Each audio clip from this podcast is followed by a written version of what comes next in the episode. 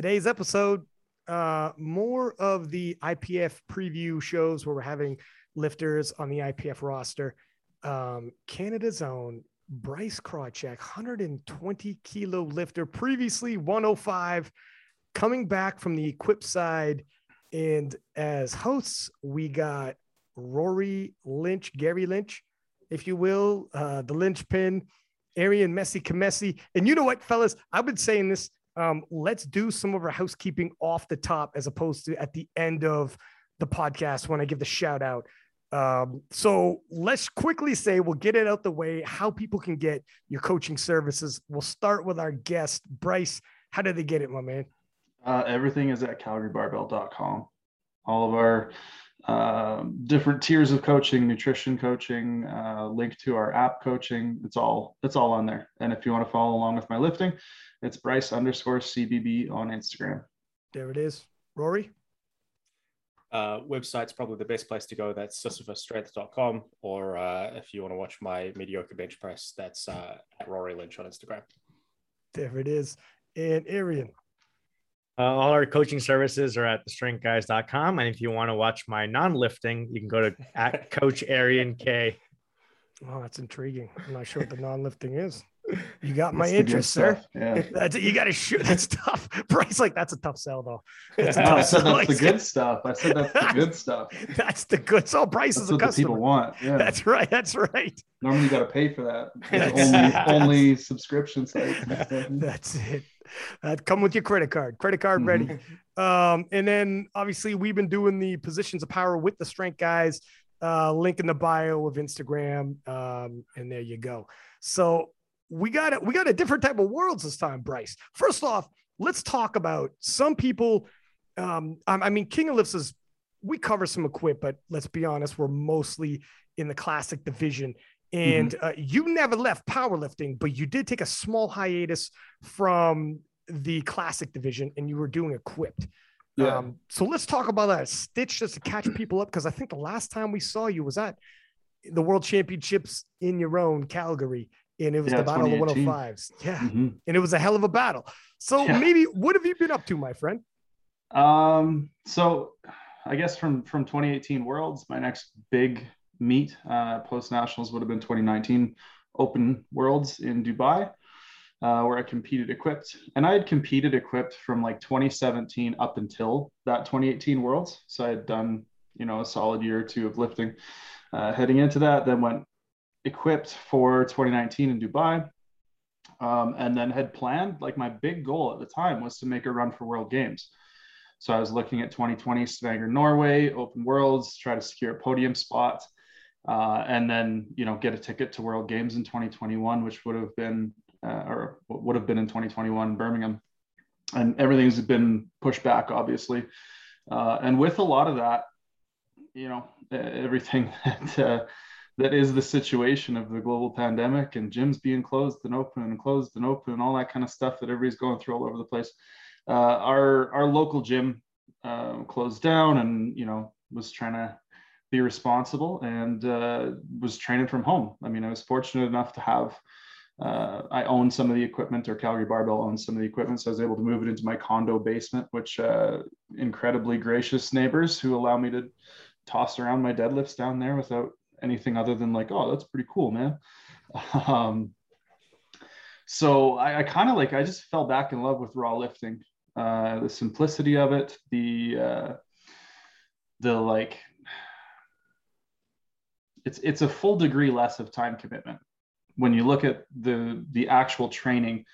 Um, so instead of doing you know my bigger sessions of the week are four hours, it's now I can do a full SBD day in like an hour and forty minutes.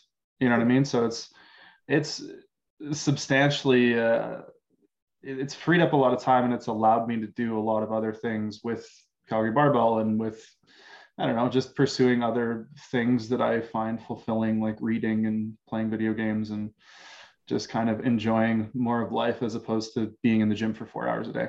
Um, so yeah, with that, I kind of said, you know what, I, I don't know if I'm that interested in world games right now. I'm kind of I'm getting stronger raw. I haven't pushed my raw numbers in a long time. because that 2018 at 105 was my last raw total. Uh, I think I out totaled that at nationals a few months before, but um, yeah, so I was, I was kind of looking at my raw total and looking at what I was doing in training, and I was like, man, I should really update some of these numbers. I think I could do way better than that. Um, so then decided to. Initially, it was just like, okay, I'm just going to do raw and, and see where it goes.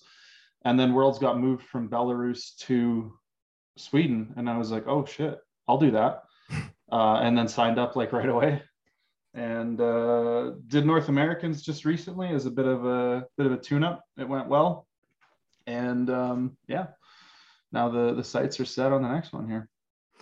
Do you think because you took a a minute away from the raw side, some people might be somewhat sleeping on you? I don't think your your opponents will. They all know all about you. You know, I mean, these guys are the insiders, and everybody does their due diligence. Like you're mm-hmm. you're you're in you're a YouTube like over a hundred thousand followers. Um, like you're you're not you're by no means you got to be operating in a cave to not know who you are. But on the flip side, um, just in terms like the general masses who are more into the raw classic side, you think some mm-hmm. people like they're gonna look at your your total and be like, oh wow, they don't even see you, they won't even see you coming. It's like that. If, if, that's where you're going off of, you're gonna get a shock. I mean, know? my my nominated total was my 850 from um, from that. I think it was the Nationals in 2018 would have been. Um, and then I updated that after North Americans. And uh, even still, you know, uh, I don't know if anybody saw my lifts from North Americans, but my my squat and my deadlift, I had a lot left in the tank, as, as was the plan. Um, so yeah, I think my nominated totals quite a bit less than what I'm hoping to do, anyways. I mean, you never know what's going to show up on the day, but uh, yeah, hopefully I can hopefully I can give some people a bit of a surprise and uh, and uh, give give the best in the class a run for their money. Like we're saying, um, there was room in the. T- I said, yes, I did see your lifts, but of course, right, and um, for sure the squat and everything. Most people watching me, like, okay, that was an opener or a second attempt, and you definitely had another attempt, and you would be making another jump on top of that. In the deadlift, though, that was a world record, and mm-hmm. it still moved like you know, you did what you had to to get the world record, but it still looked like like you weren't emptying it. It wasn't one of those deals where it's almost like you get the benefit, you get the record, that's yours. But when you're on the day of the meet, you're gonna load what you need for whatever position it is. If it's well over the record or whatever the hell. Now it's not like, well, do you want the record? Well, I have the record. It's not mm-hmm. even now, it's more load the bar with what I need. Exactly. And that was that was sort of the, I guess, you know, secondary reason for wanting to do that was you know, I saw the record was lower than, uh, you know, uh, at least a few people in the class can do. So I knew that was going to be something that was going to be up for contention at Worlds, and it still will, I'm sure of that. Um, but for me, it was like I can go, I can do this tune up, I can kind of like, you know, feel what it's like to be a power lifter again. Um, you know, do this thing and probably cherry pick that world record and enjoy that and celebrate that a little bit. And then by the time it comes to the day, uh, it's easier for me to skew my priorities towards podium or towards you know placing as best I can. So um, I think having that out of the way maybe frees up a little bit of decision making power on the day, depending on how things shake out and how things are are, are playing out on the day. So yeah, that was definitely part of my intent. In terms of goals, you know, you want to have that conversation do you want to give up the record and go for a placing or do you well like that's easy at least that one's checked off. You got 60 seconds you know? You got to rock yeah. and roll make these decisions quickly. Yeah. um, what are the goals? Um so i'm not necessarily one of those guys that's going to talk a big game about oh i'm going to win the whole thing and you know that kind of stuff. It's a non-dennis year uh, which you know is unfortunate. I think dennis is a great lifter and i would have loved to lift with him against him however you want to look at that um, but that means I think everybody's going to place a little bit higher, you know, like one one spot higher than they would have if Dennis was there. Um, so I mean, yeah, I want to maximize how I can place. I mean, it's that's kind of the obvious answer. Um, and I don't know if my you know my goal is like, oh, I got to become world champion. You know, it would be sweet if it's there. You know, if I have a great day, and uh, some other lifters don't have a great day, stranger things have happened. But um, for me, like it, it, all comes down to just getting into the mix. Like I want to be making people sweat when we're messing around with third deadlift attempt changes. I want to be like in the mix. I want to be, you know, pulling for uh, deadlift medal. I want to be pulling for position, and I, I want to like go out there and just put together the total that I think I can, which is substantially more than what I've done previously. And I'm assuming you want to play those cards somewhat close to the chest. Yeah, I mean, ish. Yeah. like I think most people could probably look at my training and be like, yeah, like have a pretty pretty close idea of what they think I'm capable of, and you know, it's probably not going to be anything uh, crazy surprising, but who knows?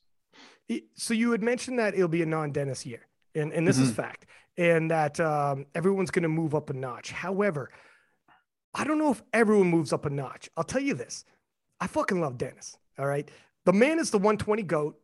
Period. Had him on the podcast a bunch of times. Um, had cocktails with him in Belarus and the banquets. Like, like that's my man's, and we got a lot of things in common. Uh, so anyone listening, this isn't a knock on Dennis, but in terms of looking at like obviously Dennis got injured at US Raw Nats, and um, he was you know humming and hawing on what he would feel like leading into Worlds. I mean, it's it's a hell of a commitment to go if you're if you're injured, and he's pretty badly injured at, at Nats. Um, so it is what it is. But if we look at it, you know, Dennis's 925 at US Raw Nats. Now mm-hmm. that was injured. I, if we look at the nominations here, like that's that's an injured Dennis, fine, but we're you know there's a few fellas like I don't that's probably not going to clinch the win. I wouldn't think, but mm-hmm. who knows? You never know when we hit the platform. But if we go back, you know Dennis is plenty strong, but his previous 2019 was 947 um, at US Raw Nats. You know, and then we're looking at a uh, 935. You know, we got to go back a little bit, a few, quite a few years. Mm-hmm. Um, if we're being honest, to get like the Dennis that the Dennis that would be, oh my God, this is his his win yeah. to lose, right? Like his competition yeah. to lose.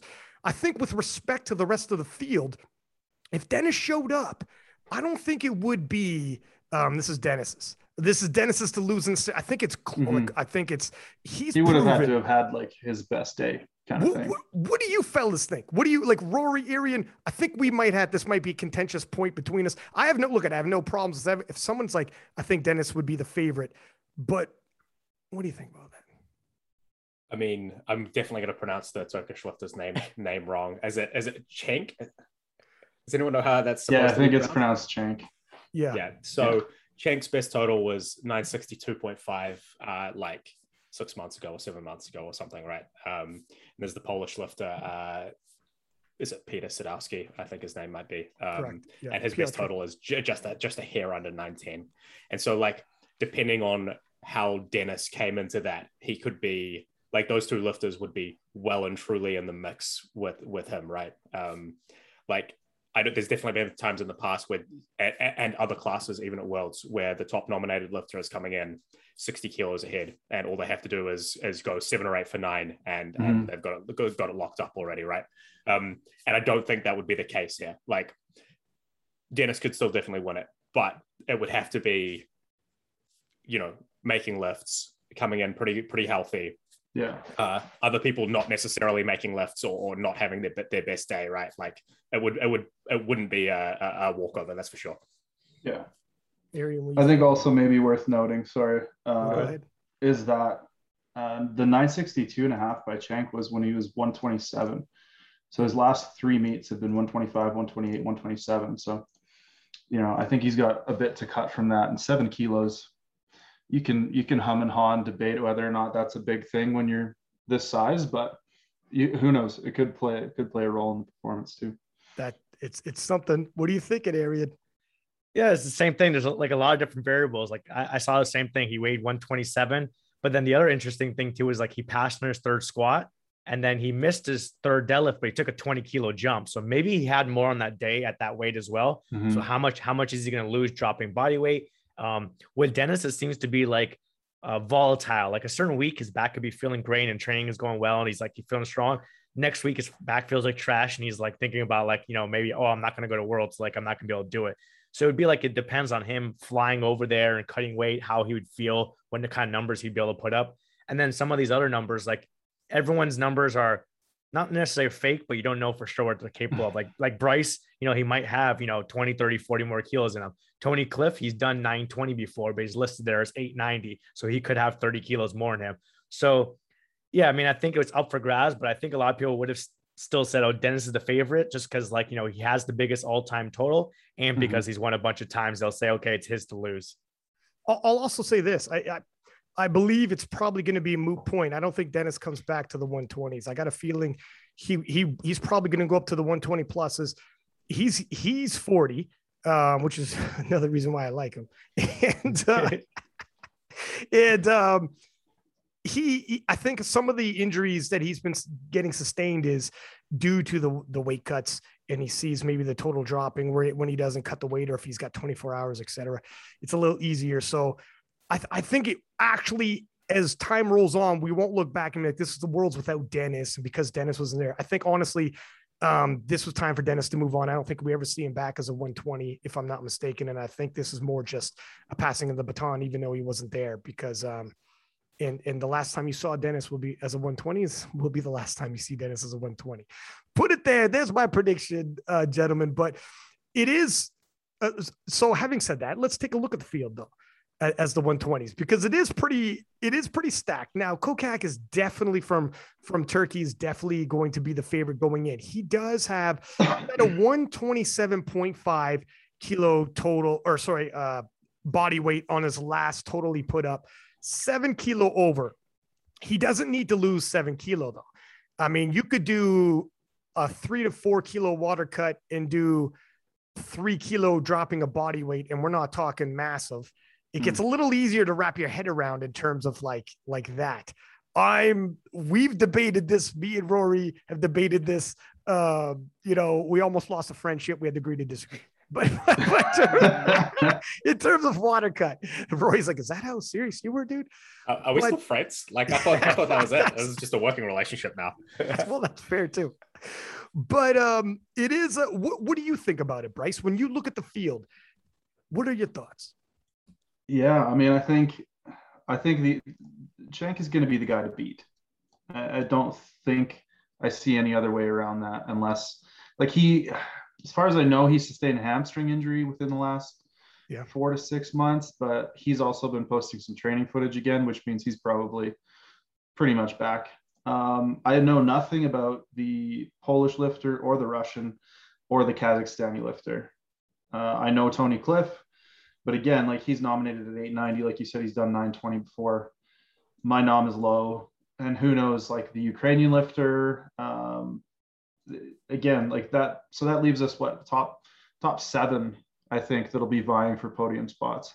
So I think it's going to be really, really fun. like I don't know, I don't know. I love that shit, man. I just want to like go in and wreak some havoc. Um, but yeah, I think I think it's going to be a really really close call because we're looking at what 30 kilos between second and seventh right now ish 40 but Yeah, I and mean, with with some of to the that size totals that's not that big of a percentage anymore you know? No. And with these totals like you you never know if they actually submitted like actual numbers or how Mhm. long they were. Because like I, I looked up some of them right now and like uh piotr the polish guy his best listed total is 900 the uh, uh russian guy best totals list is 900 dmitry lee like he did like a bench world. There's like no info on him.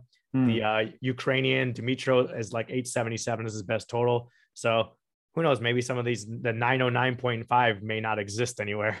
Yeah that's like that uh who is it? Is it hassan el belghiti is that the the 66 kilo? He's Yeah. from france. Yeah. Yeah yeah yeah. I know every time he competes he goes in and like puts in fake openers. When he his first his his openers that he puts in at weigh-ins are always just like insanely high or insanely low or just like whatever and it's to the point now where every coach kind of knows and expects to see that and it's like dude you're not fooling anybody anymore Right. So the real but it double is kind of bluff. funny The, the real double bluff is next time he puts in real openers. And everyone yeah expects him to change exactly the belts. exactly it's called the really long matters. play, gentlemen. A decade in the making. A decade. It's the Yeah. long play. It's like hats off to you, sir. Um, yeah, one hundred percent. In a lot of the Eastern European nations, um, some of the totals, like you're not going to find them on open powerlifting. So Mhm. if they put up a nomination, it, it might not be true, or it might be true, or it might be something much more. You don't, you don't know. Sometimes it's a healthy bluff. Um, Or obviously, we don't always know the standards that the totals were set under. Like, like the probability of them simply making up a number is like probably not super high, but like it is all, but but but numbers could be gym numbers or like Mm-hmm. numbers that are done in meets that were not at body weight, and and and if we don't have the the videos and we don't have the um, you know the actual meet records, like it's it's really hard to tell what like what that condition was. Mhm. Someone that's not hiding, man. Tony Cliffe, he posted his 920 at the World Championships last time we had one. So you, we already know Tony could do more than that, and that was two years ago. And I've been watching Tony's Instagram, and he's been obviously training hard and and improving on that. So I think he might have more. So it is. This is one of those classes that's going to be harder and harder to to figure out. Um, do you care if you know, or are you just like straight up going in there like I don't want to know? I don't. Do you follow? Like, do you follow Cenk? Do you follow Tony? Are you paying Oh, yeah. attention? Yeah, Yeah. yeah, I definitely pay attention. Uh, I was just actually looking to see what uh, what Tony did just recently here at the British Open Classic. There, he put up a 917. Yeah. So I mean, he's and, and I saw. I think maybe I saw his third deadlift somewhere, and it looked like he definitely had a little more left in him. So yeah, no, I definitely follow and like I want to know. I'm interested by it, and again, like I just want to. I want to go compete against these other super strong dudes and hopefully have a good day and I don't know, man, just lift some weights. like were- I wish I could say I'm like this killer Viking that like wants to go and crush his enemies and stuff, but like, man, I just want to lift weights and be strong with all these other strong people. Uh, well, I mean, it, it's fair, and all like if it's uh, if it's forced, it's not going to work either, right? But on the flip side, I don't think you have to. Um, it might be easier not to put the pressure on yourself. I mean, sometimes it works, sometimes it doesn't. Sometimes it can blow up in your face, like we saw at US Raw Nats. There's some, you know, hype leading into it. Yeah. Um, I whatever. I'm not against the hype. I'm all for it. It is what it is. But um, leading into this, though, you did make a post, and I liked what you said. There Mhm. was some discussion. This is before pretty much 60% or whatever, half the US national team is going to be at this Worlds, anyways. But Mhm. you made a post and uh, I'll, I'll read it. And I thought it was very well said. And um, I wanted to ask you about it. Seemed like a no brainer. Let me pull this up. I had it. Uh, You read my receipts here. yeah. So you had put the sad and unfortunate reality of this USAPL slash IPF feud is that the USAPL national team suffers. If your reaction to this is to then turn around and invalidate and bring down other lifters, give your head a shake. Or don't ever pretend you give a shit about the sport slash the lifters who dedicate their lives to this. And then you had quoted a couple uh, you have some quotes here and i'm assuming it's just random comments in the comment section. I've seen this kind of stuff myself. Oh yeah. uh, you call yourself a world champion? Question mark. Wow. Laugh my ass off. 2021 worlds with a couple of the you know letters capitalized like they do. Yeah. worlds is a joke without the usapl and then um, you go on to to further ex- expand on this and how like ipf worlds is now lower down because of the USAPL not being there. Now, since then, yes, a lot of the US national team is going to be there. We all know this Mhm. now.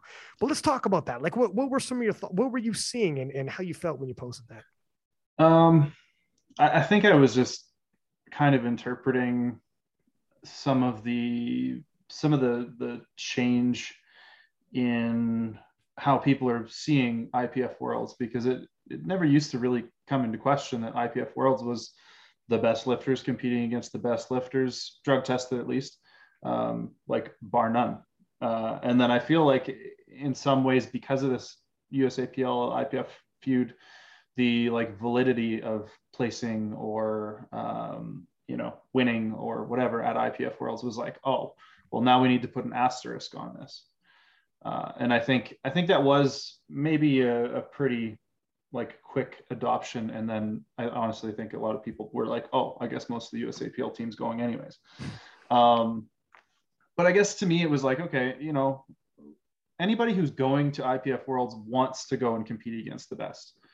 Like nobody is going there hoping that the strongest people don't make it somehow, right? Like it's not doing us a favor as the athletes who've trained for this as the biggest competition uh, when the other best competition doesn't get to go. Like that's unfortunate across the board. So I think that you know for somebody to turn around and be like, oh well now your now your placement doesn't matter or now your your goals don't matter and uh, what you've been working for is completely invalidated because like my favorite lifter can't get to go or whatever uh, i thought was just like a pretty sh- like shitty knee-jerk reaction and i don't know if people maybe even realized that like that's what they were doing because it's not like it's not like you would go and and just celebrate it and be like oh i won and like rub it in the face of people who didn't get to go because like i said nobody's going there to compete against anything less than the best in their class so yeah, I don't know. It uh, felt a little bit like that uh, hurt people, hurt people thing to Mm. me, right? Like everyone is a little bit hurt that this particular group of people did look like they weren't going to get to go, and so their immediate reaction was to then hurt more people, right? And like, and that's doesn't doesn't doesn't help anybody. Yeah, it was very like crabs in a bucket kind of thing. It was like, oh well, you know, like if if uh, if my favorite lifter doesn't get to go, well, I'm gonna shit all over the lifters who do go. Uh, when again, like it's the the people who are the the yeah the people who were affected and who suffered because of that whole feud were the lifters, right? Like I think everybody was very very quick to jump on one side or the other and to act like they had all of the answers and how it should be resolved. And it was super easy and should have just been figured out by one side or the other or one side was completely right and the other was completely wrong.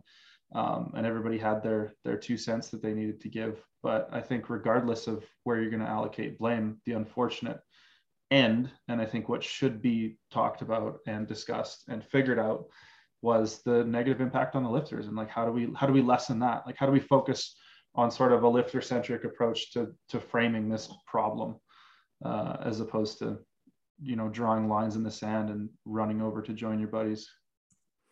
And do you feel like looking at this, you know, in terms of who is saying it, if you actually pose them a question like, do you know who else in the world is in these other is in those weight classes? And who else in the world will be showing up at IPF Worlds? Do you even know if the American was the number one seed? Do you know where they were nominated? Do you know if the American left, if they were like 40 kilo behind on nominations to win it all, or if they were the number one nomination or by a landslide, or if it was neck and neck? Do you know a lot of these people? Do you think they even would know, or do you think they were just literally like, I'm reading in the comments, they're nothing without us. W- USAPL is everything, so I'm just gonna parrot this. W- what think your impression? of it i think it, yeah i mean tribalism in the sport is unfortunately rampant uh, whether it's equipped versus classic or multiply versus single ply or tested versus untested or i train using high specificity or i train with bands and chains like there's so many sides to to to hop on and then talking points to parrot to try to um, i don't know just describe why your side is the best side. But Yeah, it seems Sumo, unnecessary sumo versus Yeah, there you go. conventional. there you go. Right? It kind of is what it is. Um yeah no i think for sure that's why these preview shows are really going to help. Like some people had no idea. I've had some people be like who's anatoly again? I'm like oh love you're about to find out. oh out boy yeah you know you're, you'll see yeah You'll you'll see. find you got learn. you're gonna find out the hard way. Um, but yeah, there there was a lot of people out there in the world that probably like a lot of them don't post on social media, like any of the different social media platforms, or not enough, anyways. And Mhm. then um, sometimes their results may or may not end up on open powerlifting because it's not easily accessible to find the results. And um, so, and they're not popping up on podcasts and whatnot. So people just straight up don't know who they are. And they are literally reigning world champions, like Anatoly. And it's like this, you know, these are people that you should, you got to be careful if you're going to look past them. Um, Mhm. but, uh, but yeah, it- gladly, the US lifters have found a pathway to make it to the IPF World Championships. Not all of them, and that sucks for those that didn't. Um, but uh, I mean, just for anybody who hadn't been listening, who's just listening, it's like I, you know, what what's what's happening? Essentially, a lot of the USAPL lifters, uh, US Virgin Islands, they're all Americans, and it's an American team, just a different federation. And the USAPL lifters, a lot of them are able to lift on that national team and will be. So that's what we're talking about. So a, a lot of them are going to be at Worlds. Go ahead, Arian. I, was just gonna add in there too that yeah, some of them like that wanted to go couldn't make the switch, but uh, I know from the inside that there were some lifters that were already out before this. Like there's people that declined from the very beginning, there's people that you know maybe didn't want to spend the money or got injured or didn't want to deal with COVID restrictions or traveling. And mm-hmm. so they were out before any of this stuff happened. And people were like, oh, you know, USAPL suspended, worlds means nothing. Those lifters were not going to go, just like in any ordinary year. There's mm-hmm. going to be some lifters that just don't go to the worlds for certain reasons. Yeah, travel's another one, right? It, like that's that's getting dicier and dicier. And if you're in a job where, um, I mean, obviously people from all over the world are about to be at the same place and I'm sure they're taking like the, the precautions they're taking are there's a lot of them now. Um, mm-hmm. I mean, we're all getting tested every two days or something. I don't know. I'd have to go through that email over again, but um, there's a lot of it. But if you were to catch COVID, even if you're asymptomatic, you stay in there for two weeks, my man. Like some people, like I straight up can't. I got a, a wife and kids or a husband and kids waiting at home. I got a job. I got whatever. Like I, I, I can't. That can't be a like if that would have happened to me, I get home, me and my wife, it's gonna be bad news, or me and my job, or whatever the hell it is. Like this could be life altering. So um, you got to have these conversations with yourself, and depending on where you would be on the ranking, if you're like, do I risk that all to come fifth or third? If I've already gotten a bronze previously or whatever, it's a different conversation for everybody. Yeah, totally makes sense. Yeah the barriers to getting to something like the world championships are like reasonably high in a normal year. Like you're spending thousands of dollars on flights you're getting time away from work or school or family commitments or like whatever it is. Um, and then like adding in covid restrictions like like uh, the barriers are just getting higher and higher right? And so there's, there's a there's probably a lot of people um, for even from countries like other than the us that, that, that we're mm-hmm. not familiar with um, that, that won't be going who'd like to be able to be there like it, it, looks like the Algerian team is completely out, either due to travel or visa or some kind of issues. Their whole team mm. is gone. Visa issues, yeah, that's another one. What? How do you think this one's going to feel different for you, Bryce, than Calgary? I mean, last time you talk about travel, Mohamed, Calgary barbell, it was straight up in Calgary. There was not. I remember the Battle of the 105s, 2018. Mm-hmm. That place was freaking packed the one of not only because you were in there literally Calgary Barbell in Calgary hosting the World Championships. It was so Calgary hosting it. It's it was phenomenal setup. But the 105s that year was like the hot division. I mean, usually benches when there was a lull in action mm-hmm. and bench the there was a world record getting tossed around back and forth. Like not even yeah. not even bench was a lull. Um, in terms of the feeling that that was, and now traveling the world for this one, like how is this one feeling different to you? So i mean obviously it's it's pretty awesome to have that like home home home turf crowd kind of thing going on. Um but i honestly think that there was some degree of uh maybe not disadvantage but like there's a bit of a con to not going through that traveling hotel. Like that kind of becomes the ritual and the the the process uh, and and i think does help to separate that very focused competitive mindset from like I was walking my dog where I walk my dog every day the day I competed. You know what I mean? Like that morning, I was like, oh, I'm just at the dog park. Like nothing's different. You know what I mean? It was really hard to be like, worlds are happening right now. Like I competed the world championships championships this afternoon. Um, so that was like that was a little different. Um, so it'll definitely it, and it'll be a huge difference in the in the crowd right? Because i don't know like are spectators allowed? If they are it's probably going to be pretty limited and spaced out and people in masks and stuff. So it's just like not going to be the same as having like a jam-packed room of people just screaming at you kind of you know like shoulder to shoulder in the room. So there'll be i think a lot of differences but i think after doing North Americans with the full blown restrictions and all that kind of stuff, like it's just so good to be back on the platform. It just feels so good to be a power lifter again. You know, uh, after we haven't been able to do this for a long period of time in any capacity, like even just having other lifters there, because that was like that was, there was probably as many lifters in the staging area watching the lifting as there were people in the audience watching the lifting so it was just noise coming from like both sides.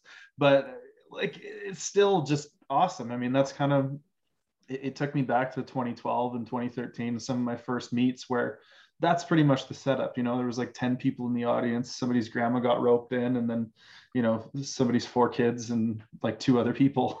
And it was mostly the lifters that were doing the cheering and the screaming and the yelling and the applauding anyways.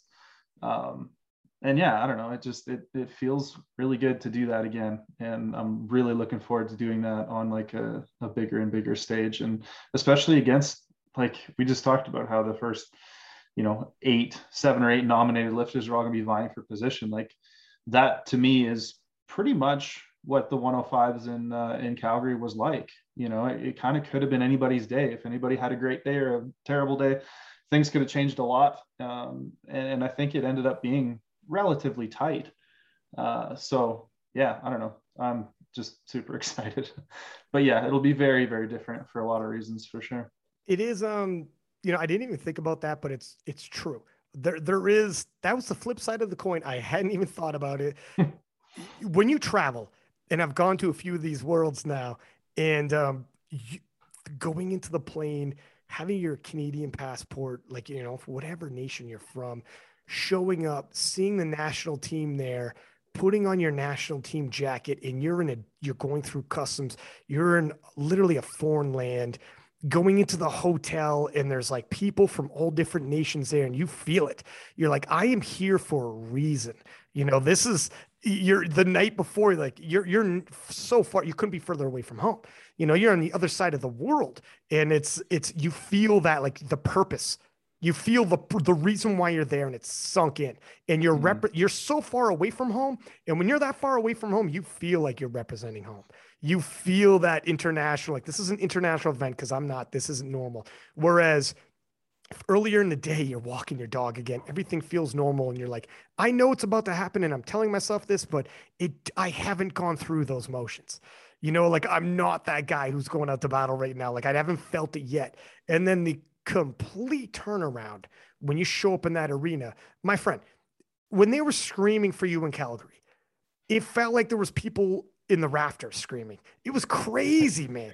In the battle that you were in, because it was so good and so amped up, the battle battle of the 105s that year, it was nuts. You know, it was um, it was something else. So it would be weird to like, is it harder to get up, do you think, when you show up and it's not like that, when you show up and there's like, what if it is just a spattering of people? Because we have a media team there. So if there is restrictions on how many people are in the building, it's going to be used up by officials, media team, like the, the nuts and bolts to make this thing happen. As yeah. opposed and as opposed to a crowd that's cheering for you, they'll be silently working. Do you think? Because last time you were at Worlds, it couldn't have been more different in terms of the actual platform. Um, yeah. Are you the type of guy who needs that, or are you the type of guy that's like it don't matter? Let me hear bars loaded. No. Yeah. I mean, I, I, I I'm very much one of those people that like I couldn't tell you who my head judge was. You know what I mean? Despite the fact I've stared them in the eyes six times. yeah. uh, no idea no idea who's in the crowd. I can usually make out like my mom has a very distinct voice when she comes to my meets, which I love. Uh, I could hear my wife's voice usually picked out of a crowd, but other than that, like I have no idea who's yelling, who's saying anything, who's applauding, who's doing anything. Um, so it's very much. And again, like I don't know, were were any of you guys at, in Dubai in 2019? Arian, were you there? No. no. It, it was the same thing. There was like eight people in the audience it was in a gargantuan sports like arena built for 20,000 people. And we had like 12 in this little roped in area of chairs on the platform on the pool that we lifted on. Um, and it was like yeah it was very quiet and whatever. And i don't feel like that changes the stakes for me at all. I think it much more boils down to like having competition and having people to compete against. Because the flip side of that was we had a meet here in Alberta. We had our provincials last, I want to say June, because everything kind of, I mean, it was the, maybe the end of the second wave or the sixth wave, or who knows by this point, but uh, things kind of like receded to the point where we were one of, I think, three sporting events that were allowed to happen with just like restrictions to the nth degree and all this stuff.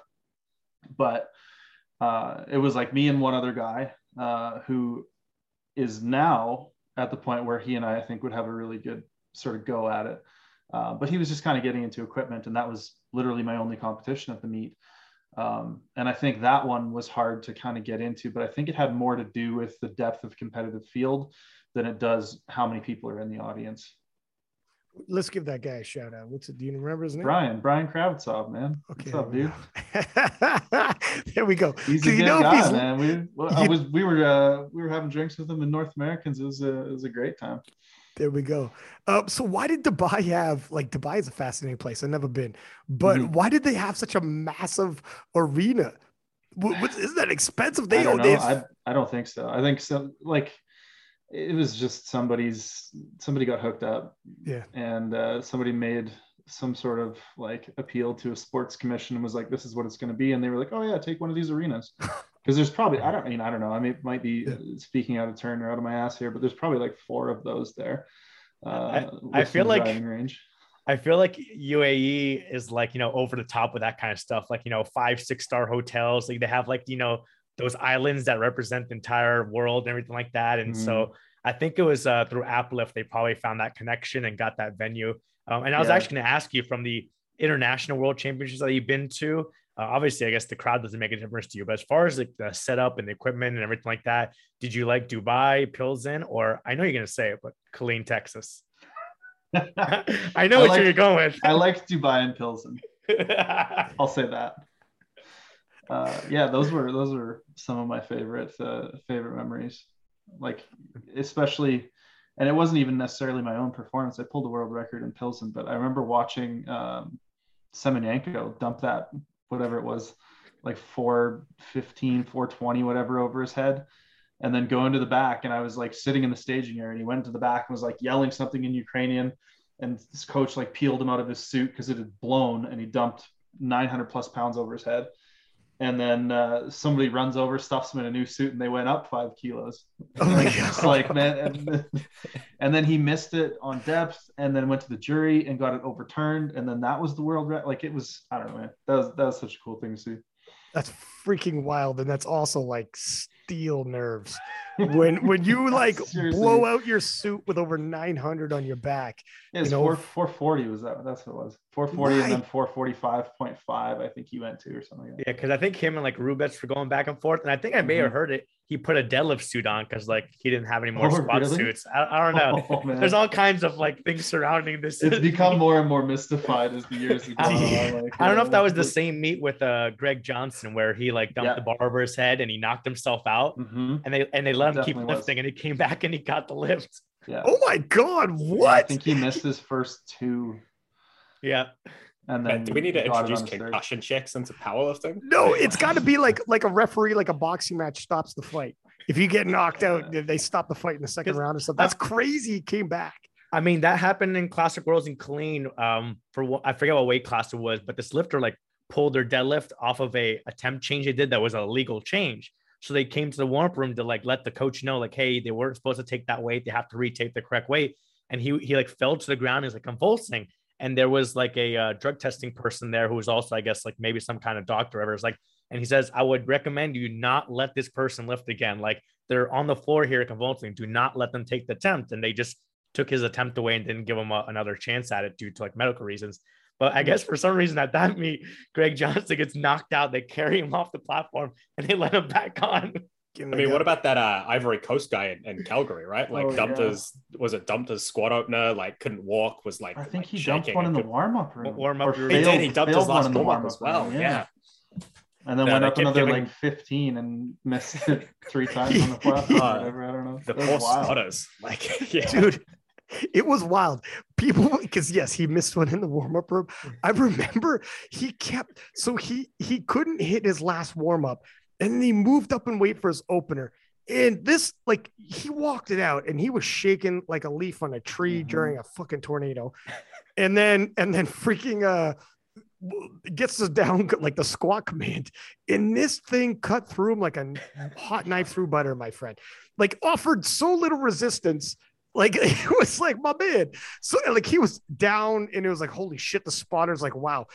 Mhm. comes back out for a second and i'm like you got to be kidding me this is if he hits this i'm turning religious you understand what i'm saying like this is this is an act of god right here like this is a it's gonna it might take a miracle cut gets gets walks it out shaking like freaking like you like a uh, uh, a leaf in a, on a tree in the middle of a hurricane this thing again cuts right through him now on his third co-out. Like he's coming in, like it's it's written on there. He's coming up for his third. I remember being like, "There's no way." As a commentator, I'm like, "There's no way." There's no freaking way. In his corner is like his handlers are slapping his legs and slapping his back. Like, let's go, let's go. And it's like, my man, the fight is over. Your boy got knocked out like three yeah, times. No already. amount of slapping that it brings you no. back from that. Like, like no. it would it would take like Samson to grow out his hair and just tear down the pillars of this place. Like, what are we doing here? And this thing took him out. Like it was cra- like the spotters when he's coming out on the platform. The spotters like, are you fucking kidding me? I think on the third one, the spotters appealed to the jury to get him to not allowed to take his last lift, right? And and the jury said no, no, you have to let him. Like that's not how. Which is wild. Like, and I think most so of those unsafe. spotters were uh, were people that trained like at our gym at the time, and I remember them. They were none too happy with how those uh, strong lads those though. attempts went. Calgary Barbell breeds strong lads, so he was in yeah. good hands. He was in good hands. listen, honestly, we joke, but for real, the spotters did an amazing job. That guy was fine mm-hmm. comparatively. Mm-hmm. Like he he almost lost his life three times for God's sake, and the guy kept going back. I think he tried. I don't know. he tried exactly. It's like, my man, what are you doing right now? Um, that was wild. That's one of the wildest things I've ever seen. I think afterwards they probably changed their ideas on letting people lift, but mm-hmm. um what do you find in terms of like the difference between raw and classic in terms of lifting? Or well can you even do both in a calendar year? Are you going to try to do both? Is it something that you think you have to shift into one and then the other? I think yeah probably. Um, i mean incidentally i think some of my best equipped performances have coincided with uh, with some of my best raw training um, so I don't think it would be impossible. I know there's a lot of lifters, especially masters lifters. Masters lifters love, like, especially like masters lifters at nationals, they will compete four times um, and they'll just like be hung over for two of them and it just doesn't matter. and they're just like hitting PRs, you know, uh, lifting classic equipped three lift bench only, just whatever. We're there to lift weights for a week. Um, I did it once and I just about killed me, man. I, I was wrecked. Uh, I competed equipped first and I had some numbers in mind for my raw day. And I think I took my thirds about where I had planned to open for my raw day because it was it was back to back days to be fair. Um, but yeah, I, I think it would be tough for me. I'd usually dedicate two training cycles or two training blocks, and those are usually anywhere between like six to eight weeks or something like that. So I'm looking at, I don't know, 12 to 16 weeks to get ready for an equipped meet, roughly. Um, but I mean, I think if you have a year on and off of like predominantly equipped training, probably going to get a little bit more out of it. It's like anything else, right? The more you can, the more you can specialize to a point within reason, mm. um, probably the better off you're going to be because yeah, it would also kind of depend on the lifter's experience level with equipment you know somebody like myself or tony who switch back and forth somewhat regularly could probably you know do one equipped block and put together pretty decent performance. Somebody who's never been in equipment before maybe you want them in equipment for a little bit longer before they're on the platform. So plenty of factors but i think you could do both. Um, yeah. Like like do you think that does does equipped lift I know initially okay so i came into powerlifting uh 2007 2008 and initially, people were saying that lifting in equipment because you have so much more weight on your back, so much more weight over your hands and the chest, etc. So you're overloaded with it. Will will help you in terms of the raw, mm-hmm. but ideas change. And then over the course of time, at least in North America, you know, there's we've seen less and less. The masters lifters, like you said, the old school guys. But I don't know if it's an old school. Is I don't know if that's an uh, old school thought, or do you think there is something to the effect of that okay if you if you're if you have that much weight on your back for squatting for a good duration of the year when you shift into your raw phase it helps. Or do you think you know what? I think if you want to go back and forth if i was just to go raw i would be just as good. Or if i was just to go equipped. You know what are your thoughts in terms of that? Do they help each other? Do they hurt each other? I think they could be pretty uh they could be pretty synergistic um, I think one of the one of the big things for me was being able to do a couple of years of equipped lifting made me excited to do raw again. It allowed me to get around some pain I was dealing with. It allowed me to continue to compete, to get good at something that I sucked at, which is what made me stoked about powerlifting in the first place. Um, so I think even from like a novelty and like a sort of mental refreshing or a mentally refreshing kind of uh, standpoint, I think it could be absolutely useful for a raw lifter to get into equipment. As to whether or not you're going to get any physiological carryover or anything like that, I don't know. I think the verdict's probably still out. And again, individuality of response. Like some people are going to get something out of it, other people might not. It's impossible to say with any sort of certainty, I think. But I do think that there's something to it if if you're drawn to it right? Like I wouldn't force somebody into it who doesn't want to do it because I don't think it's like, oh, you have to do this or your bench isn't going to go up. But if somebody's like, hey, I might want to try some shirted work, it's like, well, shit, borrow a shirt from your friend, like get get a spotter and let's do it. Like let's let's throw it in there for a block as like your overload bench for the week and just see what happens. You know, at the very least, it's like fun and they get to bench a crap load more weight than they have any right benching. Um, and it, like everybody has a great time. So yeah.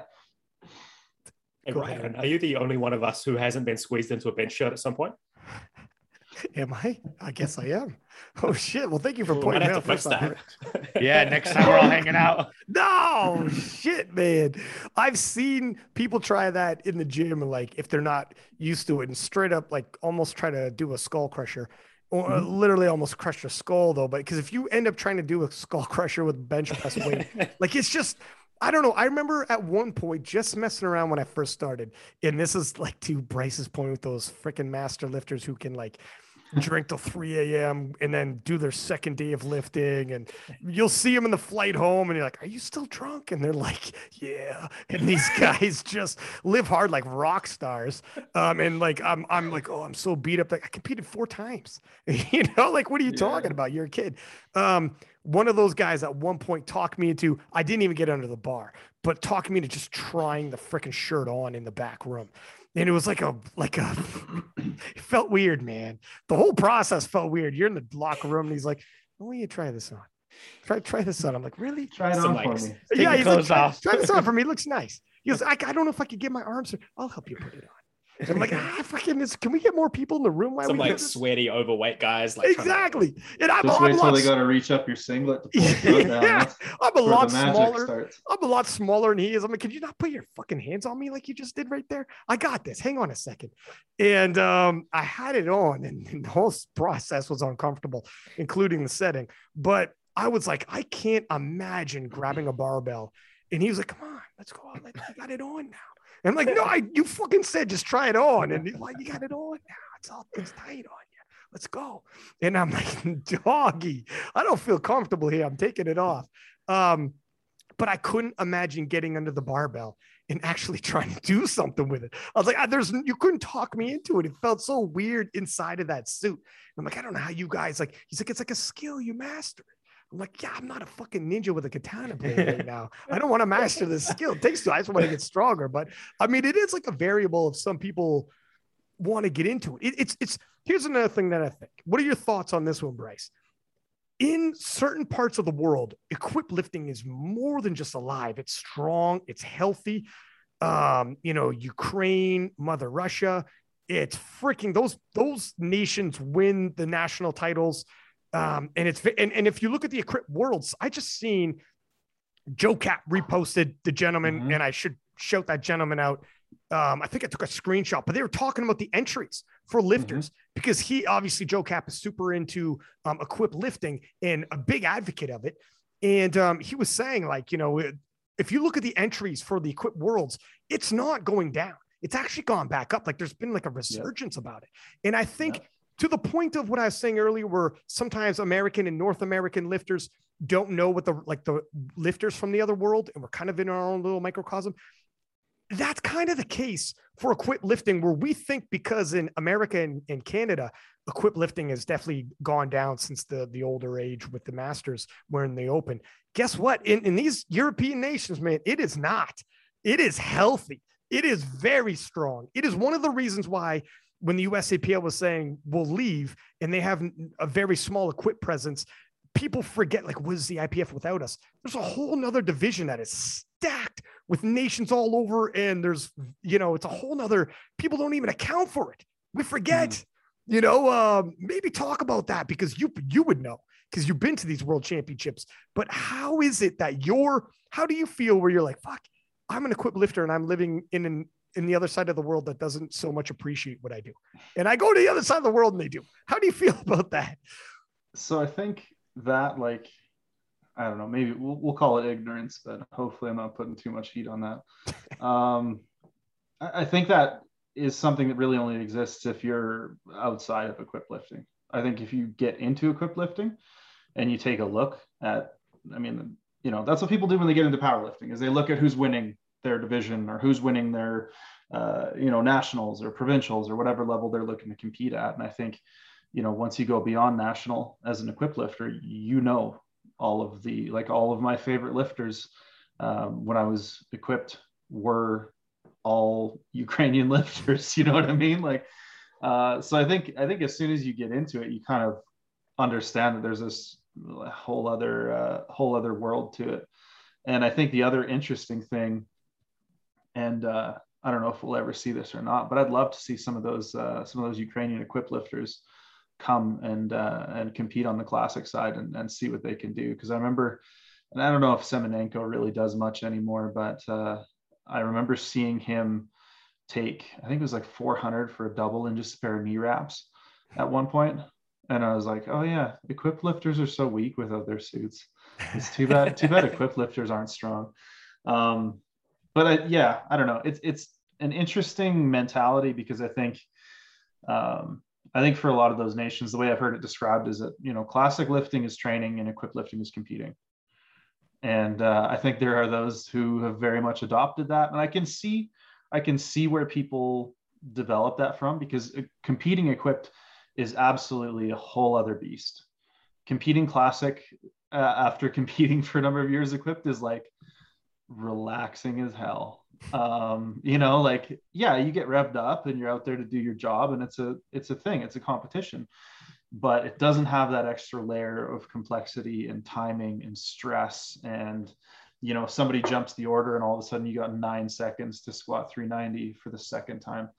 Um mm. you know I've, I've had those kinds of experiences a couple times now where it's like oh we're halfway through my wraps and i got 30 seconds left on the clock and that's just not something that happens in classic lifting unless you're just absolutely not paying any attention. But hopefully that's not uh, that's not the case. So yeah, I don't know. It's a it's a whole other world, and uh, yeah, again, I, I, I think I find myself kind of trying to make an appeal to people that like, yeah, it's pretty cool. You should try it. Um, and I do think we've seen a bit of a. I've been calling it the equipped equipped renaissance since about 2017 when I started getting back into it. We started making more content and videos about it, and I think we got a number of people interested in it and a number of my clients have gotten into it just because they've seen me do it. And by seeing that have looked at all these other amazing equipped lifters and it's kind of opened that door. So hopefully yeah hopefully there's there's more I don't know notoriety for it or more recognition for equipped lifting because I think it's cool. And it's just it's just a different way of doing the same thing we all do. And again, going back to that like seemingly necessary violent division between uh, you know the way I lift weights and the way you want to lift weights. Uh, it's just silly, but yeah, I don't know. I, I think it's really cool, and I think that if people tried it out, they'd have a lot of fun. Just try out a bench shirt, try out some knee wraps. I don't know. I mean, even just in the last what like three days, RTS has launched their uh, equipped lifting course with uh, mm-hmm. Shane Martin, which mm-hmm. I'm probably gonna gonna do. You're actually making me excited to put a bench shirt on again, Bryce. hey, there we go. Didn't come All right. to be uh, coerced into a, into, a, shirt. Yeah. That's like the tough part is like getting the information around because I hear in some of these other countries you have to be part of a club in order to compete in their federation. So by being uh-huh. part of the club, you're naturally going to be part of a team. You're naturally going to have a coach, and they can, you know, have the equipment and teach you how to do it. Where here, like any person can just buy a USAPL membership the day of the meet and go compete without anyone. Um, mm-hmm. So some of those countries a little bit easier to kind of figure things out. Here they try and do yeah like online courses or maybe in person course to try and get it, but it's mostly like passing down information from one coach to like the lifters or another coach. And if that doesn't get passed down at a certain point, it might just like slowly die out more and more here it's reasonably arcane, right? Like it's like there's a lot of stuff about it that there's not good information about. Like you know, you go to the the powerlifting subreddit or whatever, and there's a whole bunch of information about how to how to lift classic and lift raw. And I don't even know if the word equipped comes up there at all. I um so when you were saying initially you first started, you're like, I don't know if I like you said ignorant, you're like, I don't know if that should be the word. I'll tell you straight up, I am one of those guys. Ignorance fine, my man. Because if I'm honest, ignorance just literally means you don't know any better. And I'll tell you straight up, like I to a large extent, that's a blind spot for me in terms of powerlifting.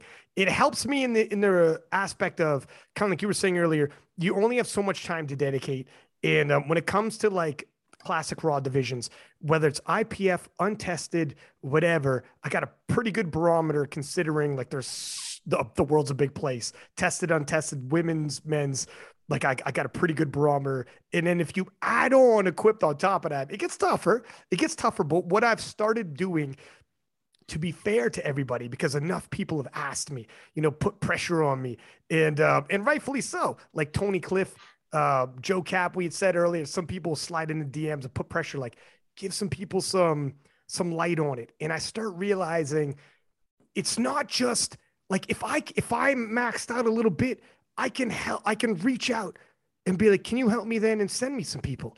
And, and literally Joe Caps like here's 10 people off the top for the US Raw yeah. Nats. So thank you. I'll make that a post because I don't know and I'm ignorant to it. And and it's easy to be like just learn about it but like then there's only so much time in a day and i'm freaking i'm swimming upstream i feel like so that's why like i've given thought about um it, it, right now equipped is almost like for you guys in north america not over in europe because they all know about it but it's like you guys know a fucking rock band that's really popular in the other side of the world and none of your friends know about it you know what i mean it's like this is my rock band none of my friends get it they think I'm weird because I'm into this rock band. But on the other side of the world, I'm telling you, they're huge. You know what I mean? That's like equip mm-hmm. for a lot of people around here.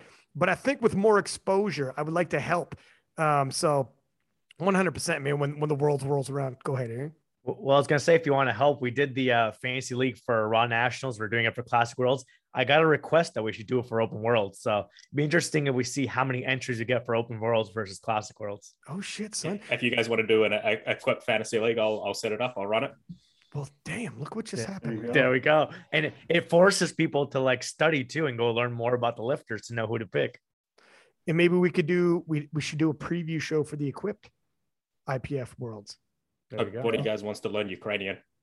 Well, here's the other thing, man. We we definitely need to have uh, like a lot of the people who are going to sign up for the fantasy league will probably be coming from Russia, Ukraine, and um, we'd have to do something like that language wise to make it not as much of a barrier. How's your Ukrainian, Bryce? You know, that's actually one of the languages I've failed at attempting to learn a number of times uh, using like what's that app Duolingo. Duolingo. Yeah, yeah. I've spent I've spent like a cumulative three or four months over the past two years being like, I'm gonna learn Ukrainian and then not not, not getting past like module two or whatever. So yeah, you have to just I, I know like, some of the alphabet. You have to learn just like uh key powerlifting terms to hear in the warm room what the coaches are saying. Yeah, like I, I know how to say like honey and milk and stuff, but I don't know how to say, you know, put my straps up. So. I thought you were like, and then so you could use it kind of like you ask somebody like Konovalov, you call him honey. Uh, excuse me, honey, honey let me work in. And he's like, it's all I know. I, I just know honey and I got to fucking use what I got to use, bro. And he's like, it's fine.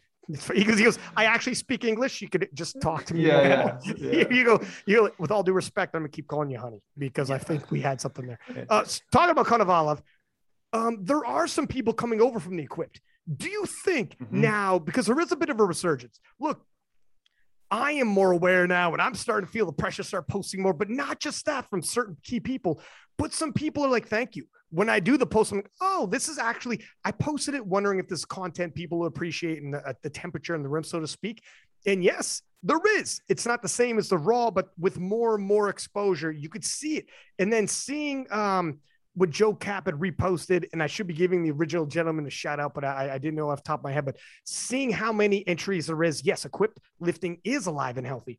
Do you mm-hmm. think, at Konovalov, Tony Cliffe, obviously earlier mentioned, doing tons of equip lifting, coming over to the world championships, winning and coming back again. He's the defending world champion. Um, and Konovalov's story being told, some people like, well, who's this guy coming out of nowhere? No, my friend, multiple time IPF world champion, world games champion. He'd be in the Hall of Fame when he retires. He's the guy who's coming over. how much more and more is this grand exposure? And if they do well, if not win, but they podium, it starts showing these equipped lifters are world class, whether they're in gear, out of gear, and it might help carry over. And be like, all right, now I know this guy's name. Oh, he's lifting at worlds. Yeah, I mean, for sure. Like, uh, I think that's another thing that people tend to do as like fans of the sport is gravitate towards lifters that they like. They'll see somebody perform, they'll like somebody's the way they lift, or be like, oh, I kind of have leverages like that guy. I'm gonna watch, you know, his lifting or whatever. Um, and then I think, yeah, if if said person goes over and does an equip meet, they might pay more attention, and by virtue of doing that, be like, holy shit, like equip lifting is a lot of fun to watch. You know what I mean? Like uh, things things go wrong fast. you know, like so. Yeah, I, I definitely think the more people cross over and the more you know if we had somebody like Olivares from the 120s be like i'm going to try a squat suit you know i think people would be like oh shit like we, we got to watch this like this is going to be good um and stuff like that so i think uh i think the more crossover between the two i think the better it is for honestly both and we have like like bonica perkins mm-hmm. there's been a lot of them who who who've crossed over and are like champions in and out of equipment and have done the things. Did I say her name mm-hmm. right, Arian? I see you laugh. No, Bonica. Bonica. Okay, well, yeah. thank you, sir. Bonica. Save. Edit that later. it seems like yeah, some of the countries like Russia will do both, like Sergey Fedosenko or Glad mm-hmm. Kick. Yes, kind of all. It seems like Ukraine doesn't. Like Anatoly only does classic, and then the other guys like Rubets and stuff like that only do mm-hmm. equipped. So I wonder if they have to select. Like I think before um, uh, when Dietmar Wolf was the coach for Norway, they had to like select for that year. They're only focusing on mm-hmm. classic or they're only focusing on equipped. Okay, interesting. Well, man, if you had to pick, if you had to pick, Bryce, if Canada said, if Shane's like, you got one or the other, son. Like for good? For good. For the rest of your life. Oh man. I, I'd probably flip a coin. oh, really? yeah, I don't know.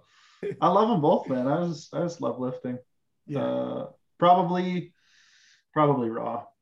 If I had to pick one right now in this moment, I'd probably pick raw because of the again like the the lesser time commitment, the ability to do it without like a full team uh, and kind of like operate on my own schedule with it. But I would be very sad if I had to make that decision you you mentioned the the time commitment, but when you do equip training, like in the gym, do you wrap your own knees or have someone wrap your knees? Yeah. Like, well, I guess I've done it both ways. Uh, I got a good buddy and training partner who actually doesn't lift anymore, um, but like prepping for Nationals 2020, which was like right before the the the axe fell with all the Corona stuff and locking everything down.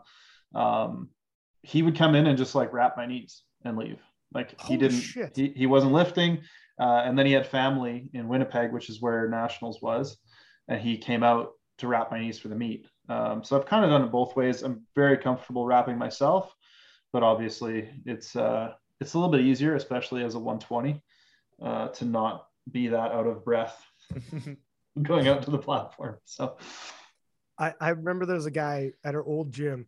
Um, he worked there, wasn't even into powerlifting, and he was like a shy kid glasses, straight out of a movie. Like you'd be the nerdy kid you would never suspect, always cleaning stuff. And I remember um, the powerlifters are back there, and every now and then a, a powerlifter would be back there, and nobody else is there, and you need a handoff on bench. And this is a kid that when he got a little of attention, and you're like, "Can you do me a favor and do this handoff?" He's like, "Holy shit!" And you're like, "Listen, this is it's okay," and he's super shy, like crazy. Is it? Is that it? it, uh, so he when you told him how, he took it so fucking seriously, my man. He nailed it to he nailed it to the point where he would be hanging out when the powerlifters are back there, knowing that he's the handoff guy. And we started referring to him as fucking angel hands. Because the guy literally placed it it was perfect, my man. He, it, he he got cocky with it almost. He almost got like his confidence grew. His chest was out. You know what I mean? He'd be flirting with girls because he's fucking angel hands now. The guy knows his thing, but he was he was like a legend amongst the powerlifting crew back there. That gym since closed, and I don't know what the hell happened to the kid. Probably a sad story. His whole probably a sad story. His whole life fell apart. His whole life Oh, fell no. apart. Yeah, yeah, that's a skill that's not very well transferable to other jobs, gentlemen. No, Okay. it doesn't look good on a resume. It doesn't look as good they on the called resume. me Angel Hand. I mean, I can think of a few You'll- jobs where uh, angel hands is a good thing. Hey, Rory, come on, man. Angel hands is a- that's probably what the kid's doing. God bless him. It is what it is. He's got to make his money. Um, looking at the IPF world, sir, is there what classes? Is there any classes here that you're in particular excited to see, or are you going to go in there, Uh, do your thing, and almost peace out? Um, well, because it's Europe and because I haven't really been able to travel or do anything, I'm going to leave the next day after I compete and probably miss the super heavies and the banquet and stuff like that. Which, yeah, I I would love to see the super heavies lift. I want to see, uh, I want to see Eric and Olivares, and I want to see as much lifting as I can. Uh, I'll probably watch a lot of it from the hotel because, again, like if you uh, if you fail a test, you're staying there for two weeks, and I don't want to do that either. Um, but I'll be watching as much as I can. I think a lot of the women's categories are going to be insanely exciting. I'm super uh, interested to see how the new uh, the new weight class division splits things and how that all works out with the front runners in those categories. Um, I've got a lifter who I think will uh, will perform really well in the 84s. Um, so yeah, I mean, I think it's going to be a it's going to be pretty stellar. Uh, looking at even just through the nominations of the men's right now, like you have 25 guys in the 93s. Um, I'm very very excited to see John Cayco lift. Yeah. Um, Sorry, is Danielle your lifter? Philibert, yeah, Okay, cool. Let's give her a shout. She's ranked, no, yeah, she's fourth nomination coming in, but um, she's only 10 kilo off from a possible bronze. I mean, she's right there. Well, Yeah. But yeah, we'll see. No kidding. yeah, she's a she's a hell of a lifter. Um, so yeah, I'm. I mean, it would be uh, maybe easier to say what I'm not excited for because I'm very excited about most all categories. I think. You start naming them off. I don't give a fuck about this. Yeah, So I'm like, okay, well, and I'm not going to go into that. So. fair enough. That's probably the best way to route it. Yeah. Um, yeah, I mean, it's it is a little bit different. You're right. I don't know exactly. Like, I don't even know if the banquet's going to be. What the hell that's going to look like? Yeah, Uh, I don't know. I mean, they're saying you can't have alcohol in your room. Mhm, And no cavorting. So Look of At least that- what is that was- 1960. I don't know, that Like, was- this 19 That was the translation that made its way through. I I, like, the I love- manager was no alcohol in the rooms and no cavorting. And I'm like, I don't even know if I have a definition for that off the top of my head. But- so I'm just. But then they're possibly gonna have like yeah this big banquet of everyone partying together. Mhm. I don't know, man. I don't know how that's gonna look. If it's gonna be how it's gonna be. they're going to set up a massive Zoom call and just send you all room service That in is your the- individual rooms. That is the lamest fucking. Sunday yeah, night you can have alcohol in your rooms. It's the banquet. Yeah. yeah, exactly. I mean, in in, or, in. Orlando, we did no banquet just to make Yeah. it easier. Damn, man. But traveling, like, if I go all the way to Sweden, I'm not saying nothing on the record. But if you come in my room on the wrong night and you go, you, I don't know about, oh, like, what are they going to do to stop you from having alcohol in there or, or I converting? I. I think it's Like, just have you been general cavorting, young man? like, What's- so that is cavorting. I'm like, no, actually, it was reveling. So, uh, yeah, it's different. exactly. And I also want to ask you about the, the social media that you've been killing, my man. Um, uh, over a hundred thousand YouTube subscribers, and um, and it's it's still going up. So uh, when did this also? When did the steam start coming onto the YouTube? Because you've been doing it for a while now. hmm We've been making YouTube videos since maybe late 2015, early 2016. Because I remember one of the first videos we ever filmed, one of the first like training vlog things. Because we started filming, I was just like, "Hey, Dylan, do you want to like make some videos and showcase my clients, and we'll use it as marketing?" And I just had no idea what YouTube was or how it worked or what people did on there. Uh, and then he was like, "Oh, dude, like people would probably want to follow along with your training. That might be something we could do." So I think the first one of those we did, my hip was this is like the onset of my my I don't know uh, notorious hip issues, uh, and I was like, I think one of the first squat sets that we ever filmed, I was like tossing my belt across the room and screaming because I was so pissed off about my hip hurting. Um, so yeah, I don't know. We started filming training vlogs. We've done a lot of educational content on there. Most recently, it's just been a lot of form checks and training vlogs are kind of working their way back in. Um, we're actually, while I'm gone, we're going to be taking possession of a, a little, I don't know, 2,000 square foot bay where we'll create the Calgary Barbell HQ and hopefully be able to get back to doing a whole bunch more uh, of the kind of educational, instructional type stuff and funny videos and things like that. Um, just with restrictions and things like that and space being kind of at a premium, we haven't been going into the gym and being like, hey, you know, we're gonna like turn the music down for two hours so we can make this video. Mm. Uh, because we're just like people like haven't been able to train for two years. We're just gonna like let people train and not get in the way and do like the little things that we can do kind of non-invasively in the gym. So once we have our own space, we'll be able to do uh, a lot more cool stuff, which I'm really looking forward to. We will stream workouts and uh, have a little warehouse for our apparel and stuff like that. So it's uh, it's really exciting. Um, but we take possession October 1st. I compete October 2nd and I get home October 7th. So have fun, Dylan. Jesus.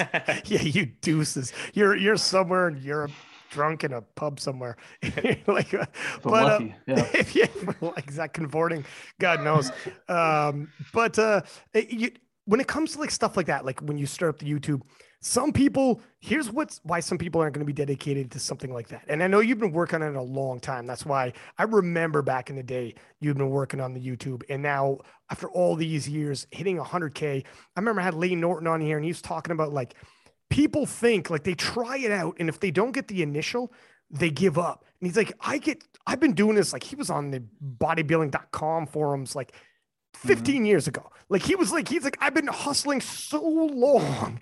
And he's still at like a whatever he's at. He's got a hell of a following, but it's still, he's like such the long play to get somewhere.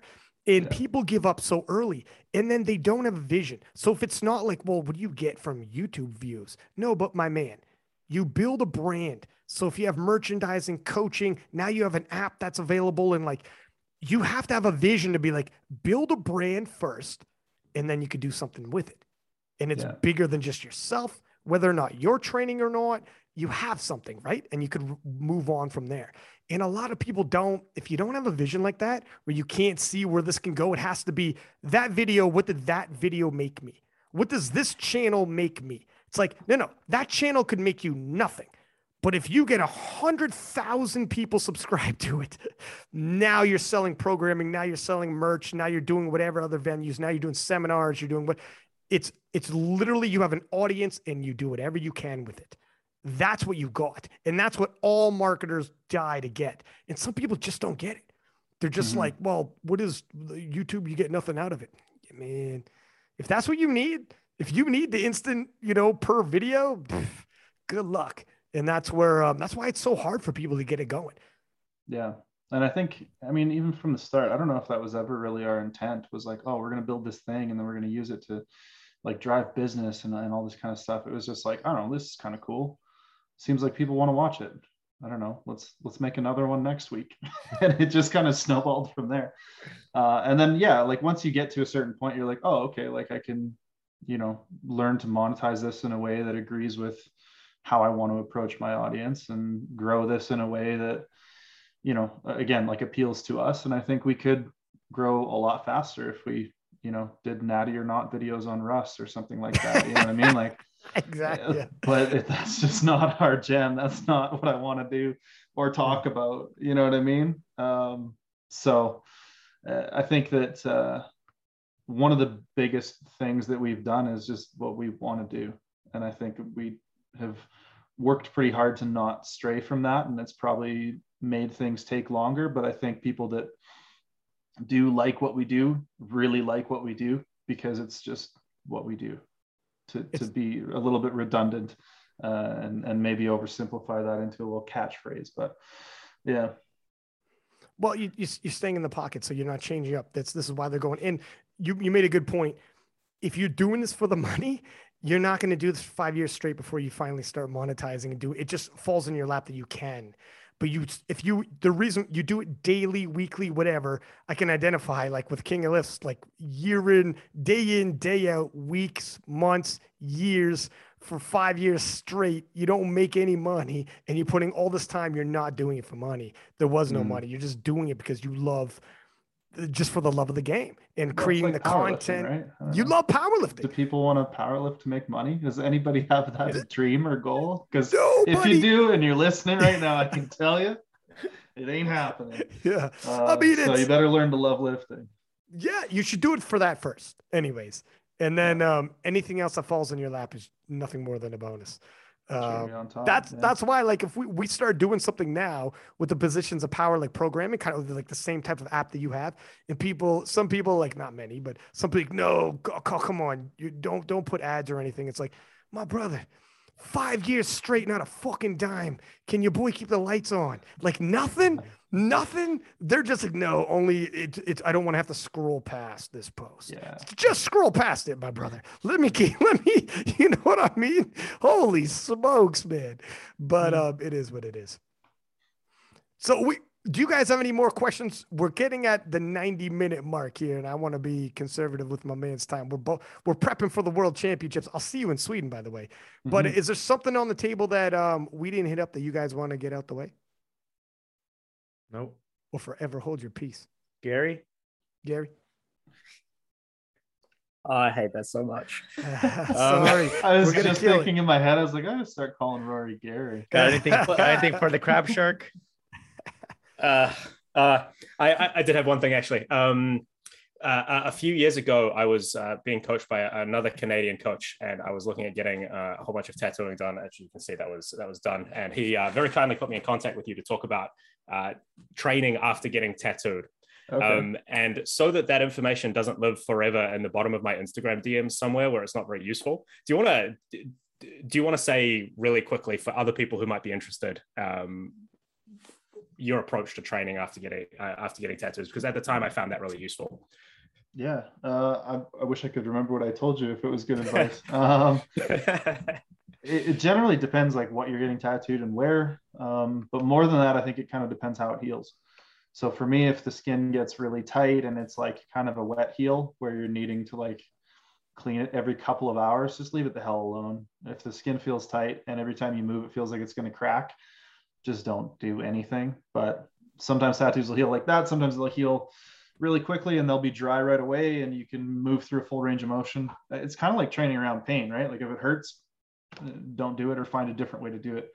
You know what I mean? Uh, when I got a lot of my midsection done and stuff, I would just swap in um, overhead press instead of bench. So I didn't have to lay down on my back, or I would use an SSB instead of low bar squat because I just gotten, you know, my whole back tattooed and stuff like that. So a lot of times it's about finding workarounds and just trying not to mess with stuff. Uh, and do it during a deload or a washout if you can, because then you have more room to mess with stuff or not do it or put it off a day or two or whatever. like maybe not five weeks before uh, open worlds. Yeah. Yeah. Well, I mean, did, did could- I do that or did you? Oh no, uh, no, you didn't. Oh, Uh, okay. just in, in general. I've done stuff like that though. I I got my neck tattooed like not far from North Americans and then was like, oh, I can't do anything right now. It, it- it's because I would wonder if you could fuck up the tattoo. Like clearly you don't want the Mhm. gnarling going across like a fresh ink. Uh, so you would there is like a look. I want to do well, but I also don't want to look fucked up for like have to go back and yeah, that this was the up. thing. It was like, oh man, I got this like giant thing on my neck. Like if it doesn't heal well, that's my neck. you know? So I was like, I'm gonna take an extra day or two off. And I it turned out I was okay, but yeah, yeah. Sounds I mean, good. I you can always get more training later, right? Like none of us are, are on particular time limits, um, but you fuck up the healing for something, and it's not impossible, but but a little harder to fix. yeah. Yeah, man, getting it retatted is a, is a pain for sure. Um, all right, my hurts. man. Well, much appreciated for your time. Is there anybody that you Thanks want to thank wh- while we have you on here? Oh boy. Uh just like in general. if you have sponsors or anything that you, you think Oh, you okay. shout out, Okay. Uh, I'll shout out uh, Obsidian, uh, Appleton Coffee, uh, SBD. Who else?